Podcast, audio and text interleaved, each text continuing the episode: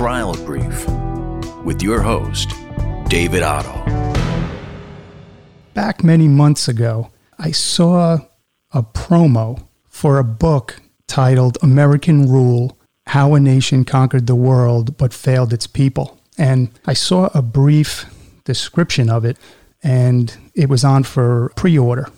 So I had this feeling, and I'm it's not a premonition or anything, and I'm usually wrong on most of my my feelings about these things, but I had this feeling that this book was going to be special in that it was going to be almost like a modern extension of Howard Zinn's history, you know, of the world. So I pre-ordered it. I probably was the first one to pre-order it. And what happens months later, I see someone on Twitter who said, I, I just got it today. I can't wait to crack it open. I'm thinking, wait a minute, where's my copy? Days go by, I still don't have the copy. It never arrives. I'm, I'm getting agitated. Um, but it was worth the wait.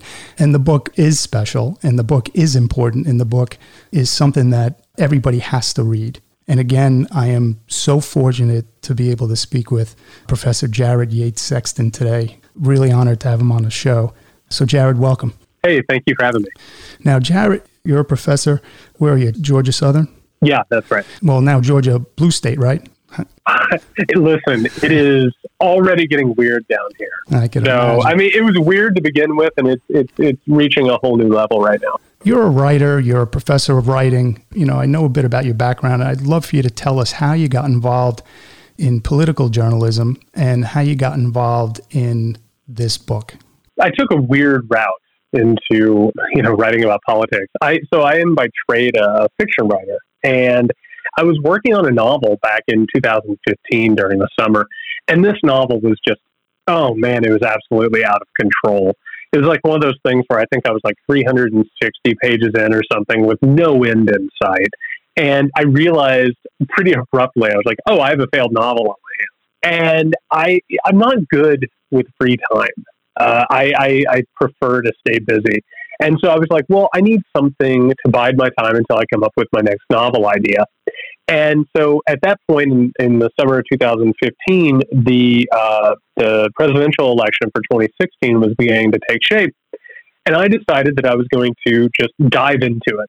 I was going to do a weekly column about it, and I was going to eventually compile this and do a little bit of, uh, you know, in-person journalism, going to rallies and stuff, and, and being at events and and I would eventually, you know, publish this as sort of like an essay collection that you know, like maybe five people would buy. So I started going to these rallies, and then uh, you know, everything just sort of went out of control. Uh, I went to a Trump rally, and it, it a Donald Trump rally, and it was almost instantaneous that I was like, oh, there's something really bad brewing here. And I, I was one of the first people who was going into the crowds and talking with his supporters because at that time it was back when uh, everyone treated him like he was a sideshow. And, you know, they would just put the cameras on him and let him ramble for an hour and a half, and it meant huge ratings, and nobody took it very seriously. But I was going into these rallies, and I was trying to tell people, I was like, first of all, I know these people because these people are more or less like my family. They're like the people that I grew up around. They're saying things that my family used to say behind closed doors, but now they're being empowered and enabled by Donald Trump. And on top of that, like, not only is it racism and misogyny, but they're actually talking about fascistic things, anti democratic things. So I started sounding the alarm back then, and, and I did not expect to be in the position that I was. So back in 2015, 2016, I was sounding this alarm about Trumpism and trying to tell people what was going on. And there was this developing fascistic cult. And also, I grew up in this, uh, what I now refer to as a neo Confederate white identity uh, evangelicalism, which has, you know, become this cult around Donald Trump. So I was in a pretty good situation to understand what was developing around him. But what, what has happened in the past couple of years, particularly with Donald Trump taking power, is I then started dedicating myself to understanding how we've arrived at this moment and not treating it as this weird aberration that just popped up out of nowhere, but I needed to track down what it was about America that would lead us to this moment. And so, more or less, I started out by uh, sneaking into Trump rallies, and now I am dedicated to not just exposing how fascism is a central tenet of, of American existence, but how we've come to this moment of crisis and how uh, and, and how dire this actually is.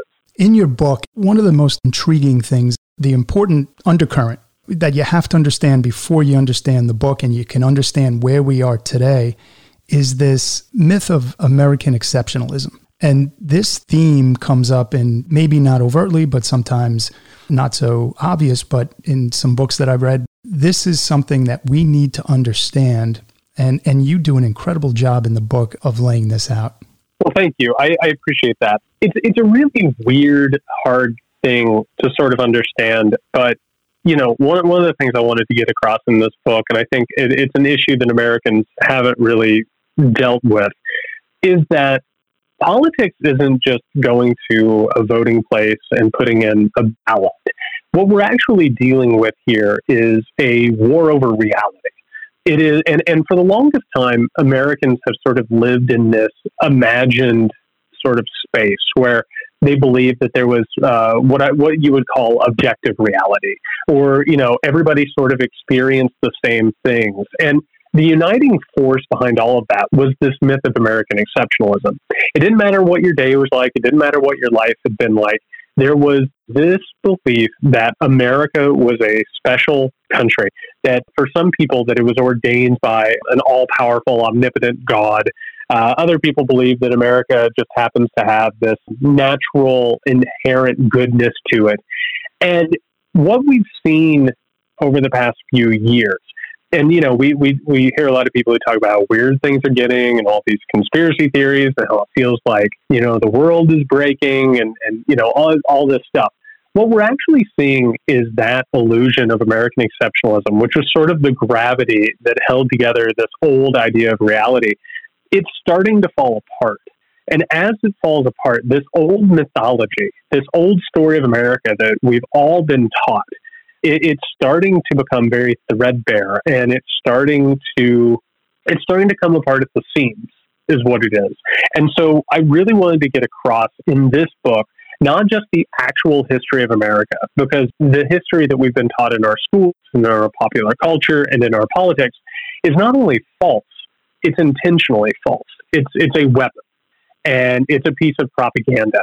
But I wanted to get across the fact that this is in this moment the the most important thing that we're doing is trying to fight over the very nature of reality. It's a weird concept, but I think it's absolutely it's absolutely essential to get to understand where we are and where we could possibly be going.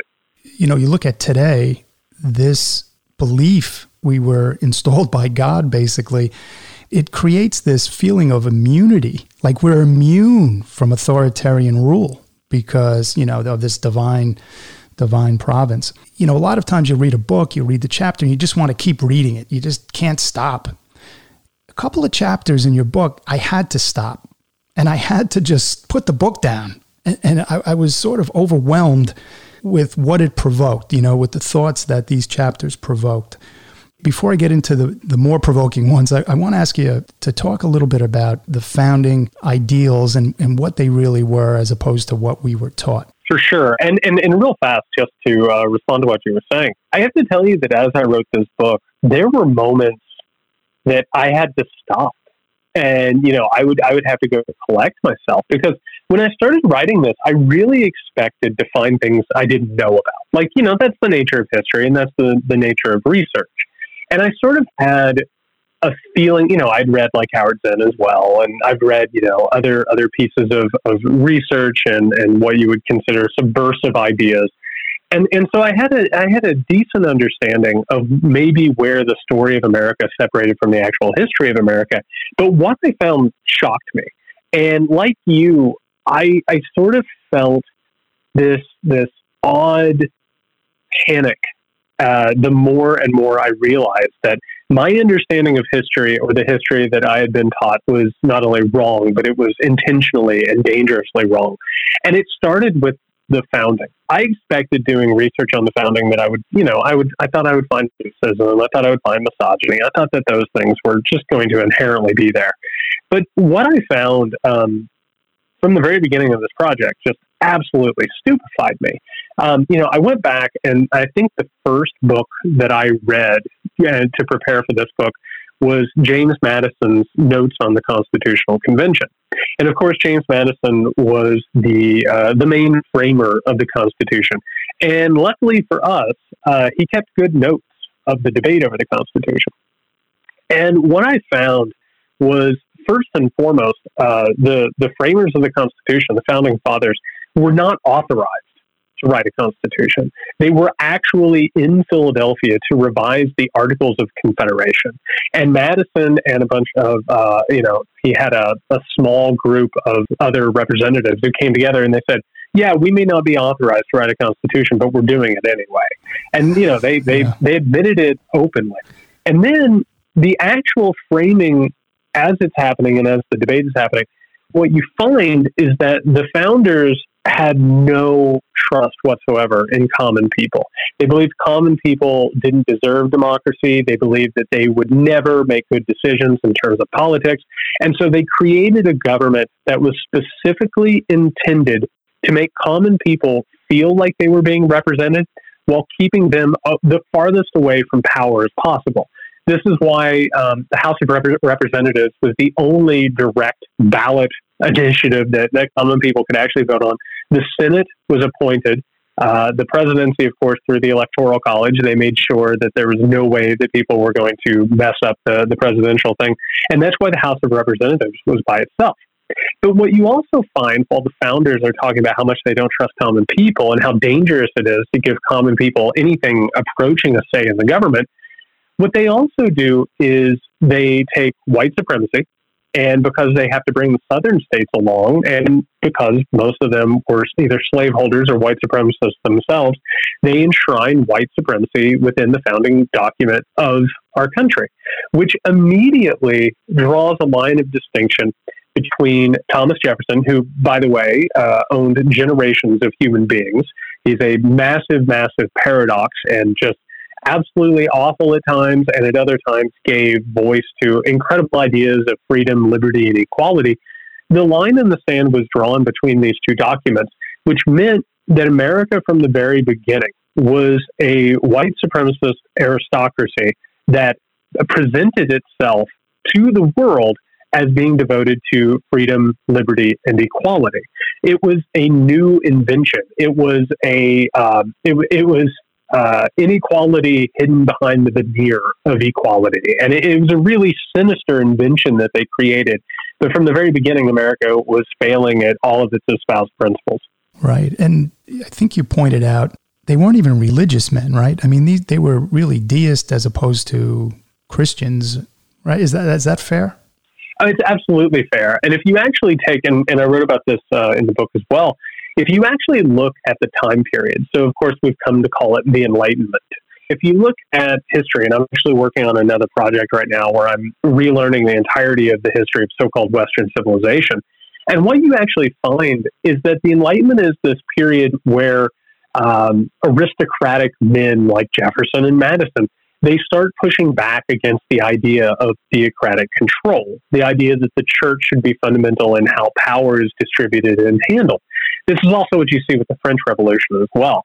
So they were deists for the most part. They believed that there was, might have been a creator, although they didn't necessarily give it, uh, you know, Christ-like qualities or Christian qualities. But um, they, from the very beginning, wanted it to be a country that was based on logic or uh, human principles as opposed to being uh, submerged in any sort of religious mythology. So they were deists and they were trying to create a secular society. Yeah. I want to talk about a chapter of the book that I was referring to earlier, where you just got to put it down because it, it just hits you. And you watch these Trump rallies and, and you see the QAnon signs that people are holding at the rally in front of the president, behind the president.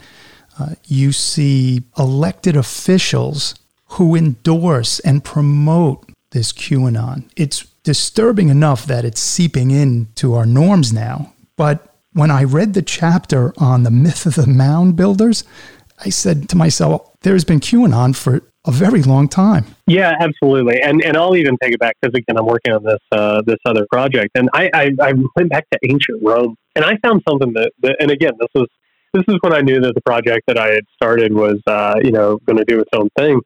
I, I, I found the the Christian church, uh, for those who aren't aware, in Rome, it was actually outlawed. And so you had Christians in ancient Rome who had to worship in secret. And one of the main rumors and, and slanders against Christians was that in the dark, in their secret worship, worshiping uh, ceremonies, that they would abuse children, that they would sacrifice children, and that they would, for magical powers, um, eat children and drink their blood, which is QAnon. That's that's QAnon through and through. That is the basis of QAnon. And then once Christians took over, uh, you know, the apparatus of ancient Rome, they immediately started saying that the pagans and the Jews were kidnapping children, they were drinking their blood, they were torturing them. And what you end up finding is that those rumors and conspiracies have made their way throughout history. And, and what you're talking about with uh, the mound builders, this was actually during Andrew Jackson's term. You know, of course, we know that Andrew Jackson and uh, you know other American presidents carried out a systematic genocide of the native people, and to legitimize that, they created this idea. And for anyone who doesn't know, there are these mounds around North America that uh, were, were built by, by native people. And, you know, they're, they're really impressive. And so, because white supremacy was the rule of the day, no one believed that the natives could do it. And so there had to have been a previous white race who was in America. And so the natives had carried out a genocide against them, theoretically, so it made it okay to get rid of them. It is this bizarre, self fulfilling prophecy through conspiracy theories and self delusion that leads to the legitimization of violence, preemptive violence. And so this is actually, and this is sadly the truth, this is part of human nature and human history. This doesn't just pop up out of nowhere. It's been the rule of the day, and America has been susceptible to this from its very beginning.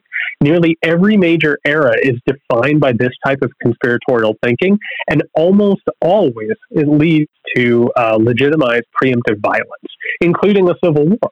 So, yeah, this is not something new, and it seems bizarre and it seems weird, but it's as old as uh, civilization itself. And it seems that when people feel either isolated or they feel powerless, that's when they turn to these conspiracy theories. Yeah, that's absolutely right. So, conspiracy theories, on their face, they arise when people are kept away from power. If, if people are kept away from power and they don't understand power, they have to create stories that give them an idea of how power works. So, for instance, the, the thing I've tried to explain to people is uh, like the New World Order conspiracy theory, which is just a rebranding of the elders or the protocols of the elders of Zion, which of course animated fascism. But the New World Order conspiracy theory is actually a simplification of the rise of global economics and deindustrialization within America, and it explains how trade changed. So, like people like my family who are laborers and factory workers want to know why they're losing their jobs at factories. And on top of that, they live in America, the greatest country in the world. How is it that they are falling behind? Well, simple. It has to be a conspiracy. That can happen very organically. But when you start to get fascism and when really bad things start to happen, is when those simplified explanations fill the vacuum. It's when people with political power and means use those conspiracy theories as weapons, which is what we're seeing now. Is that we have the Republican Party as well as a group of very, very wealthy elite corporatists in this country who are using these conspiracy theories to their own advantage. And when they get these believers all riled up, when they get them good and radicalized, more or less they can point them like they would point a gun. And and it creates a situation where that uh, you know preemptive violence can take over and you can intimidate your enemies and you can take advantage of it politically. Unfortunately we're witnessing it in real time where these repeated lies and the conspiracy theory about the stolen election is going to be that loaded gun i'm afraid. But I, I want to talk about the relationship of the evangelicals and you know Reagan, evangelicals and the shining city on the hill. Yeah, so I grew up in what I, I now call the cult of the shining city. I knew growing up that it was odd. I knew that there was something strange, but when you grow up in an environment or a reality like this, you know, it, it's still what reality is. It's still what encompasses reality. I didn't understand it until I researched American Rule. And what I found was that what I grew up in and what America is, is currently uh, just absolutely engrossed by is a white identity neo Confederate evangelicalism. And this has its roots, um, you know, in, in the part of the country in the South, uh, Southern Baptists particularly, who, you know, in, in founding the Confederacy, they believed that God, the Christian God, was white supremacist in nature and had chosen white people as his chosen race of people, and that black people should be enslaved, and that was their rightful place.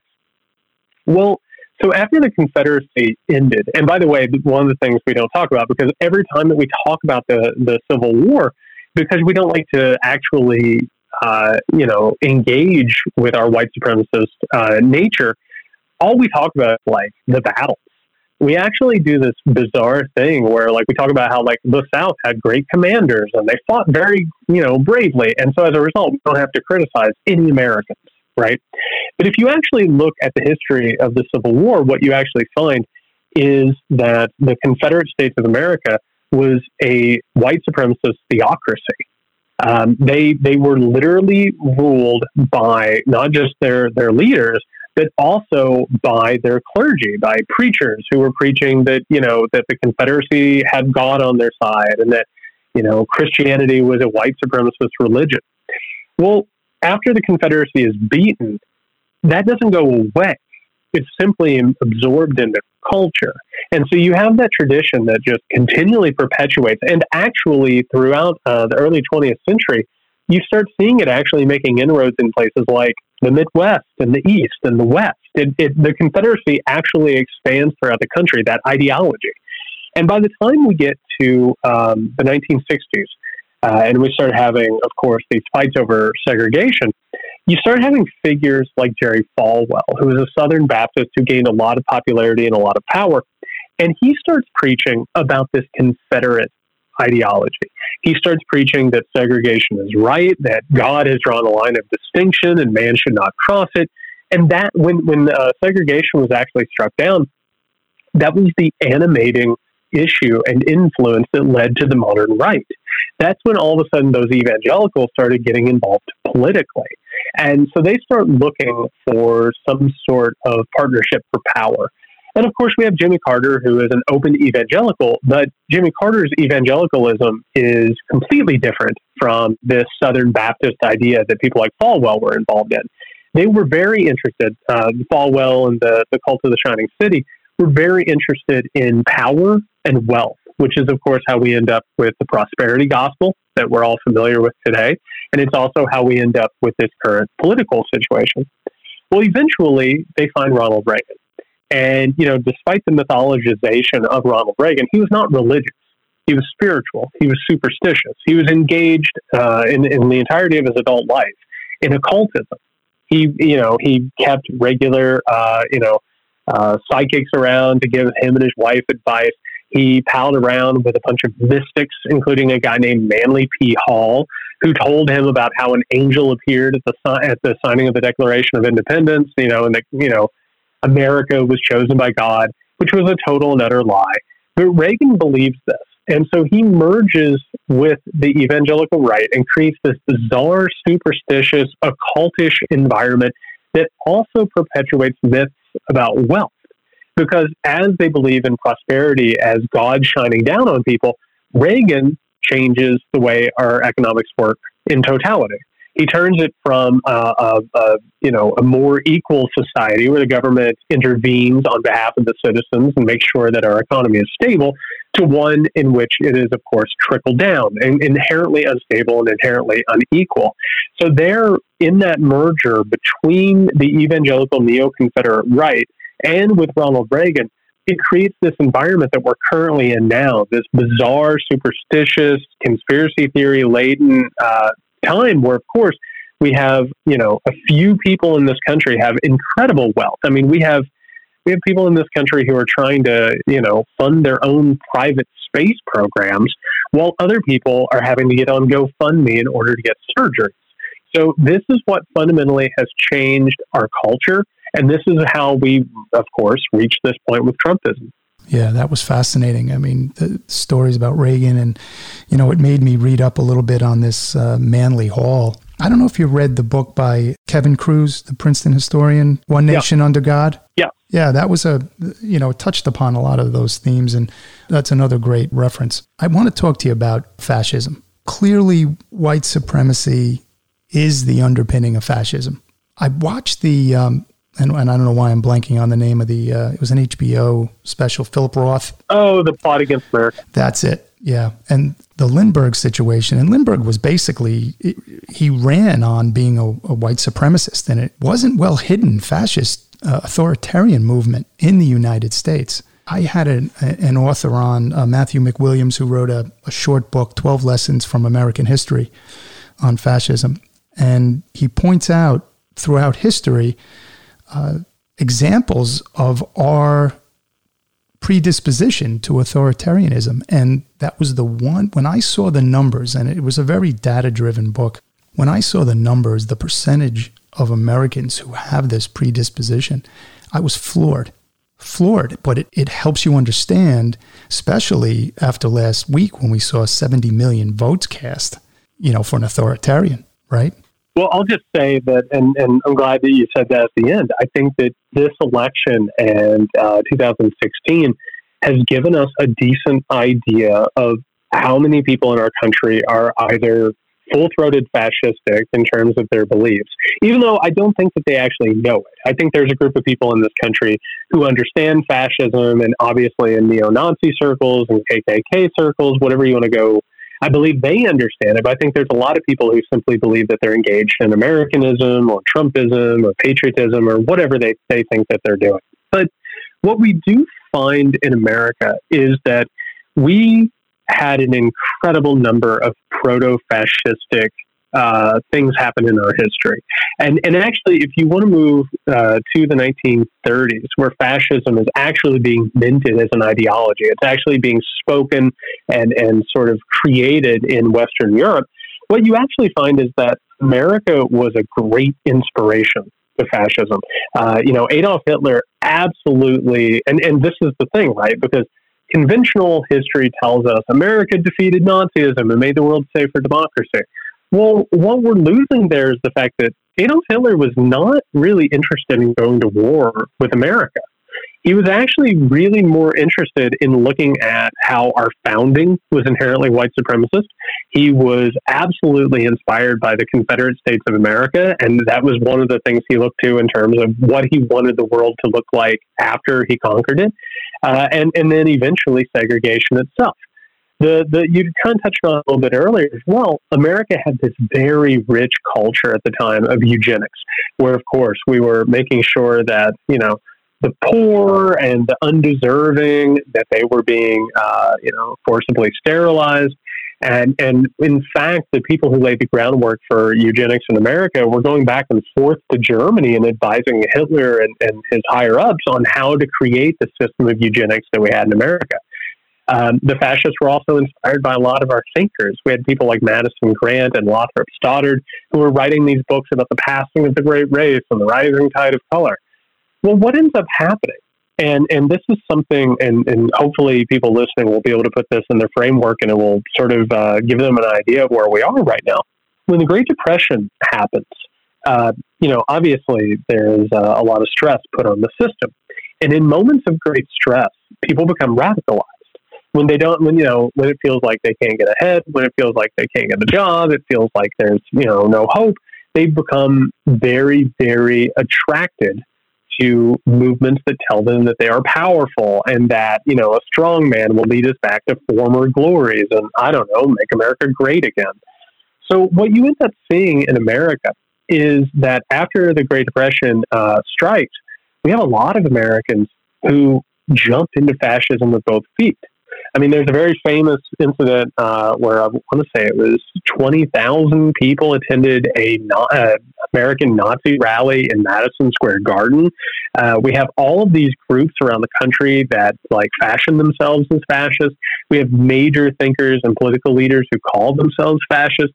And I really enjoyed the Plot Against America book and miniseries, but one of the things that it didn't necessarily get into is that Charles Lindbergh, who went to Nazi Germany and advised them on the Luftwaffe, he was writing articles saying that America should join the war on the side of the Nazis in order to protect the white race.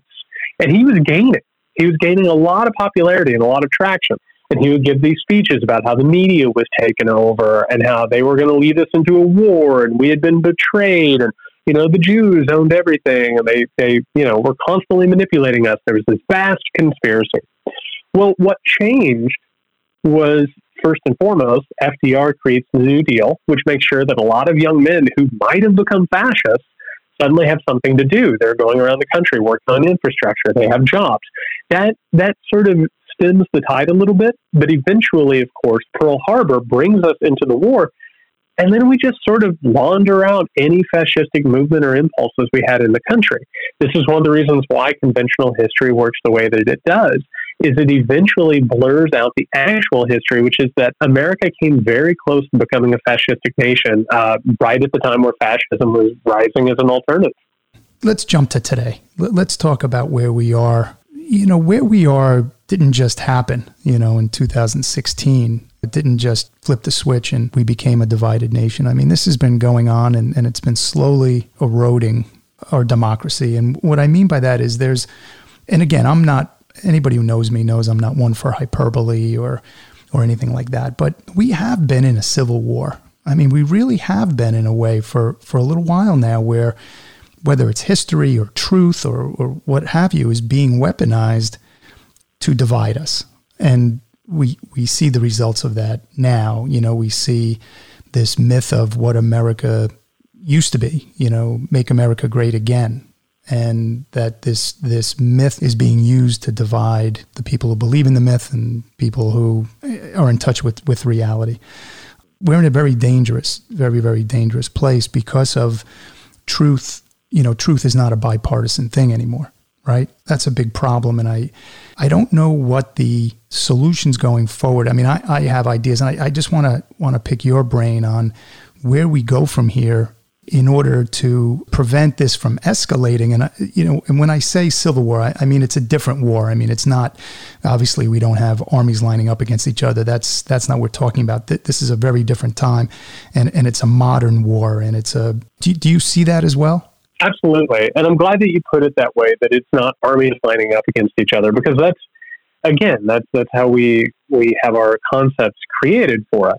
What you actually see in other countries when it comes to civil wars is, you know, you start having sectarian violence. You start having asymmetrical attacks. And what's at the heart of those things? And, and, and by the way, before I get into even like the list of that stuff, I just want to point out for people listening you even had to pause talking about the current situation and say, I'm not an alarmist. Like, the fact is, the President of the United States is attempting to pull off a coup in plain sight. And one of the two major parties is helping him right now. Like, that's actually what is happening in this country. And that's not even. That's not even alarmist. That's the the the, the bold faced truth. If I could, you know, I was thinking about this today, and I'm thinking about what's going on. I'm watching days after an election, the president holed up in the White House, not leaving, claiming and, and ignoring the election results. He's he's staffing the White House. He's proceeding with his budget plans. He's doing nothing about a pandemic. And then I'm watching at the same time on like a split screen the president elect basically involved in his own transition. And I'm thinking to myself, if we were watching this Okay, if we as Americans were watching this 12, 15 years ago, 10 years ago, five years ago in another country, we'd be saying, what the hell is going on there? That's exactly right. And one of the biggest problems with this is what we started out talking about, which is these mythologies and stories. The reason why more people aren't losing their minds right now in a situation where we should be losing our minds is because those stories. we have a lot of people that you know their gut is like, oh, this is not great. This is not a good situation. This could this might be really really bad. But meanwhile, in the back of their mind is that indoctrination and propaganda that says, don't worry, it's totally fine. This is the United States of America. Stuff like this doesn't happen here. And the truth is that that we we have to call this what it is because you have a president who's not only not accepting the results of this election. If you watch or read any right wing media right now, it's gotten to the point where they are portraying a free and fair election as if it was a coup by the Democratic Party. And as a result, they are now going to carry out their own coup to counteract the coup. This is what happens with fascism. What happens is you become convinced that the other side will harm you if you don't harm them first. So, what ends up happening, and this is where we have sectarian violence, asymmetrical violence, civil war, is a group of people says, you know what, we are in actual danger and we cannot allow this to continue. We can't let, you know, I don't know, the smoking gun become a, a, a mushroom cloud, right? And so instead, you, you go out and you, you carry out this violence. In other countries, particularly in second and, and so-called third world countries, you have, you know, people who get in caravans of trucks and they go from one place to another, carrying out violence wherever they find it they also start having a separate mythology, which is that they are real Americans or, or, they are, you know, the, the real owners of the country, and the other people are dangerous. There's an othering that takes place. Everything that we're watching right now, and this is again not hyperbole. Like I'm, I'm I, I have to tell you that like people people want to believe that apparently everyone you know sounding the alarm right now is a grifter and feel more than free, but understand the reason why we've been able to predict this and the reason why we've been able to understand step by step what Trump was going to do is because this stuff is pretty evident. It's evident when you look at the history of this country. It's evident when you look at the history of fascism. And it's evident because they have told us time and time and time again what they were going to do and how they were going to do it. Very little of this moment is obscured. This is a moment of crisis. Yeah, for sure. And this has been such, you know, a mixed bag for me, at least, the election. I should have been dancing in the streets and, and throwing a party and, and the whole thing. But I tell you, there was such a strong feeling of, I can't believe how many people have bought into this. And what that told me, and I, I got a very, you know, it sort of, it sort of hit me all at once that there's going to come along and it's not going to be 50 years from now. It's going to be in 2024 because face it, Donald Trump is not smart. He's not capable. Can you yep. imagine a capable, smart fascist, you know, a Tom Cotton or something like this who who's out there and I could name 10 other people who scare the hell out of me because they tap into that darkness. They'll tap into these feelings and someone who knows what they're doing we're in big trouble. Absolutely, and and this is it, it, it's really hard to explain this because Donald Trump is a present and real threat. So it's hard to talk about what could possibly be worse or what could possibly be coming. And I, I, you know, what we're talking about here with this idea of people who are in denial about this or what this mythology does. This is one of the reasons why I'm, I'm basically screaming at the top of my voice is because Donald Trump is glaringly incompetent, laughably incompetent. And the media still tried at every step and turn to try and paint him as, well, he's smarter than you think. He's actually doing this. He doesn't mean this. And, and there's, you know, maybe this will be the moment that he pivots. Maybe this will be the moment that he becomes president because they believe that America would never elect somebody who is not only so venal and, and awful and cruel, just straight incompetent. So what we have is a situation where they have tried time and time again to uh, remedy that. They've tried to look for something that wasn't there because they want to respect the office. I want people to think about this.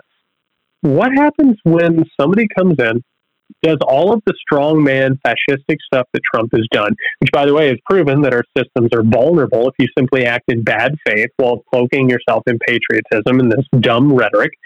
What happens when they come in, they do all of those steps, but they're also not completely incompetent and gross, and they're not talking about everything in the in the media. They're not gossiping about everything. They're not tweeting every five minutes something absurd and laughable.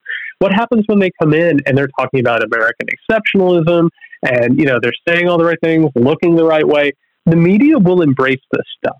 So we have to disabuse ourselves of the mythologies that leads to our media and culture embracing these things, while also recognizing the table is set for some really awful things this thing that has happened with um, immigrants, you know, being detained and put in cages and families being uh, split up, and even here in Georgia, we saw forcible sterilization.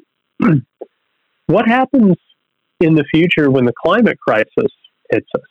And what happens when the number of refugees triples, quadruples? What happens when, when those numbers? And, and then all of a sudden, you're also dealing with American states that are going to lose resources and size, and you're going to start having refugees within America. That's when fascism reaches full bloom. Not to mention, our economy is is just on the verge of a major crisis. So, what happens when all of those crises meet and come together, and we have a rising fascist who has studied Donald Trump, but is also more disciplined and has an actual ideology? Donald Trump is a fascist because deep down he is a fascist.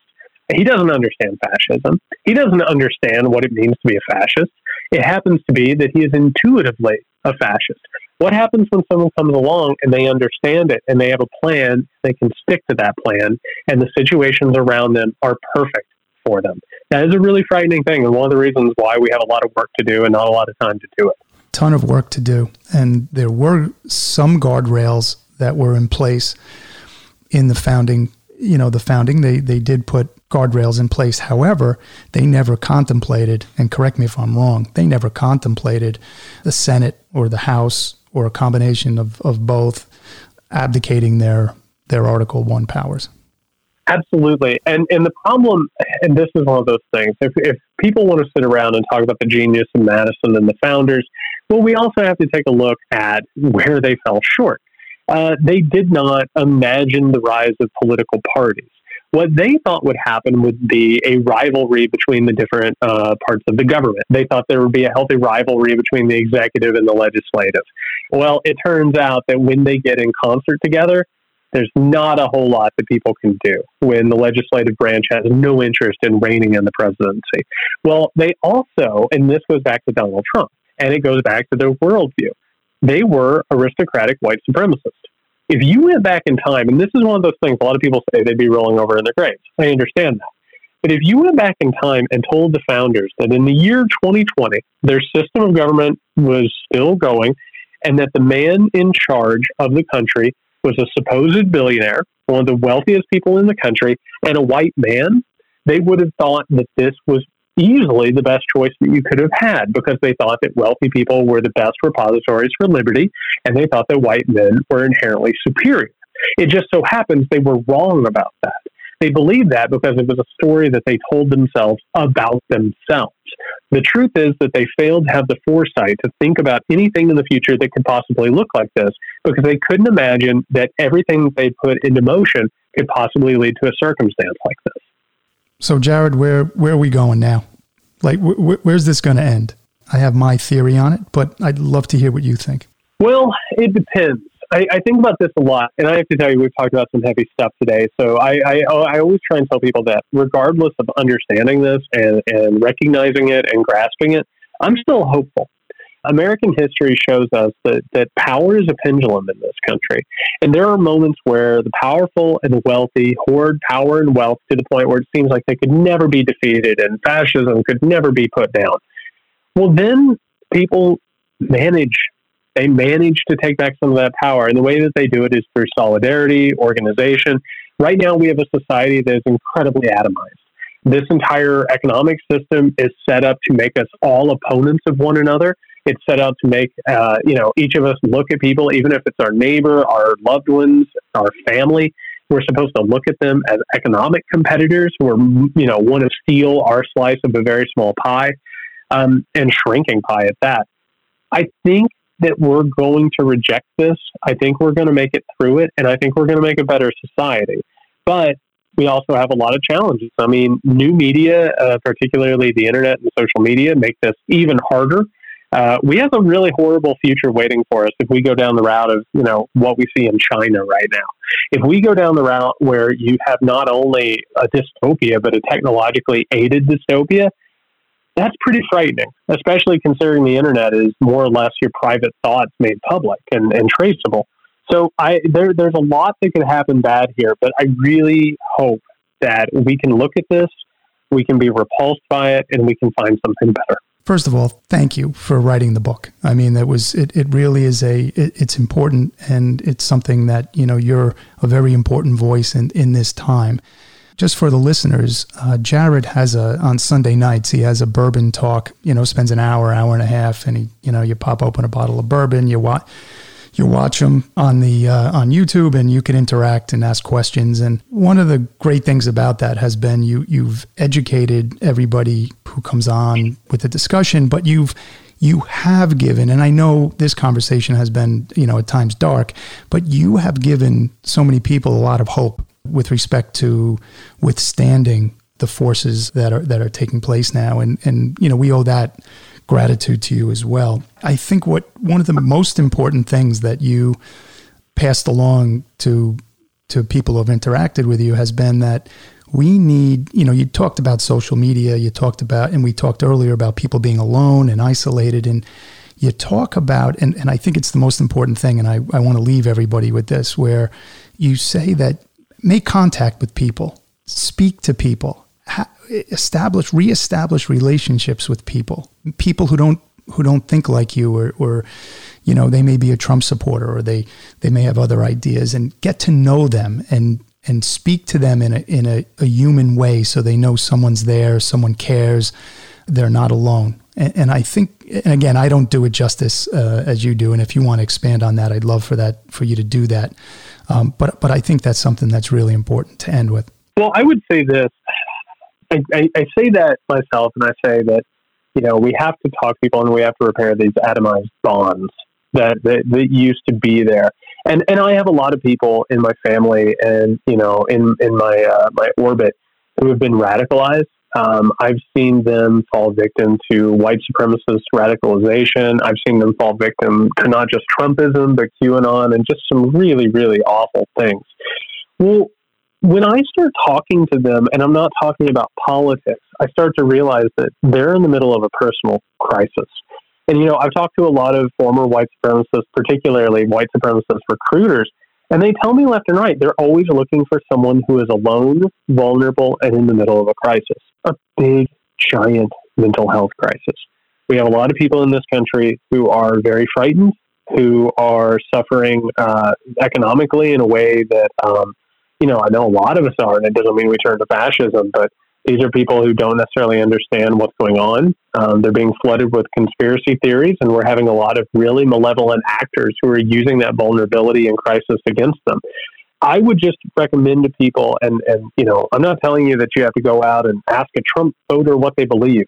I actually think that's one of the faulty mechanisms of our society. Is I think that we've been talking to Trump supporters and asking what they believe.